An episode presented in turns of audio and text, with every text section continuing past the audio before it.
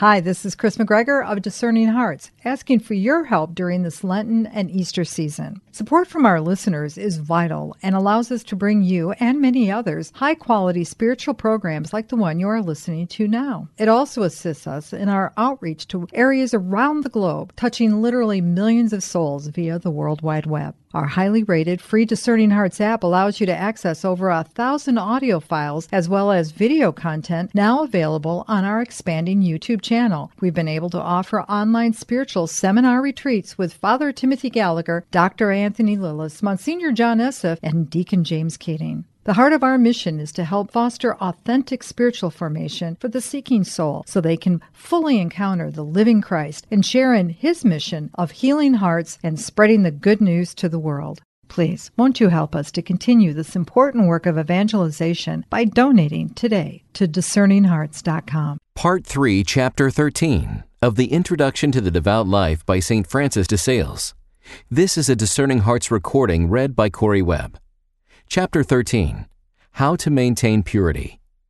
Be exceedingly quick in turning aside from the slightest thing leading to impurity, for it is an evil which approaches stealthily, and in which the very smallest beginnings are apt to grow rapidly. It is always easier to fly from such evils than to cure them. Human bodies are like glasses, which cannot come into collision without risk of breaking, or to fruits which, however fresh and ripe, are damaged by pressure Never permit anyone to take any manner of foolish liberty with you, since, although there may be no evil intentions, the perfectness of purity is injured.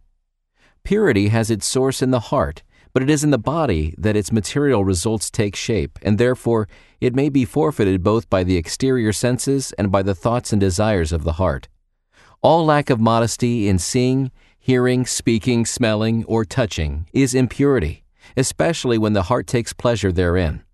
St. Paul says without any hesitation that impurity and uncleanness, or foolish and unseemly talking, are not to be so much as named among Christians. The bee not only shuns all carrion, but abhors and flies far from the faintest smell proceeding therefrom. The bride of the canticles is represented with hands dropping with myrrh, a preservative against all corruption.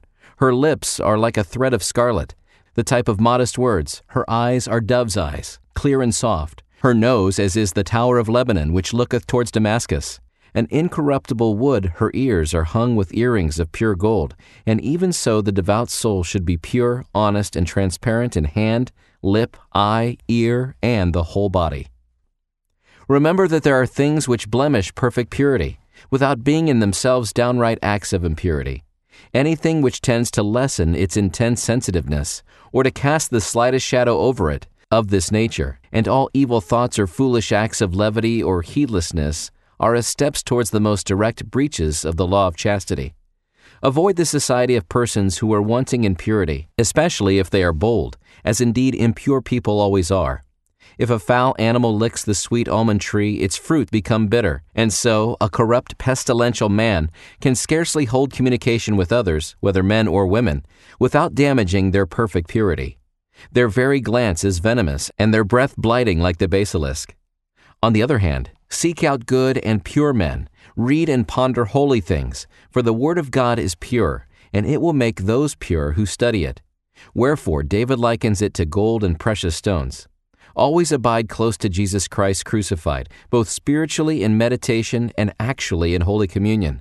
For as all those who sleep upon the plant called Agnus Castus become pure and chaste, so, if you rest your heart upon our dear Lord, the very Lamb, pure and immaculate, you will find that soon both heart and soul will be purified of all spot or stain.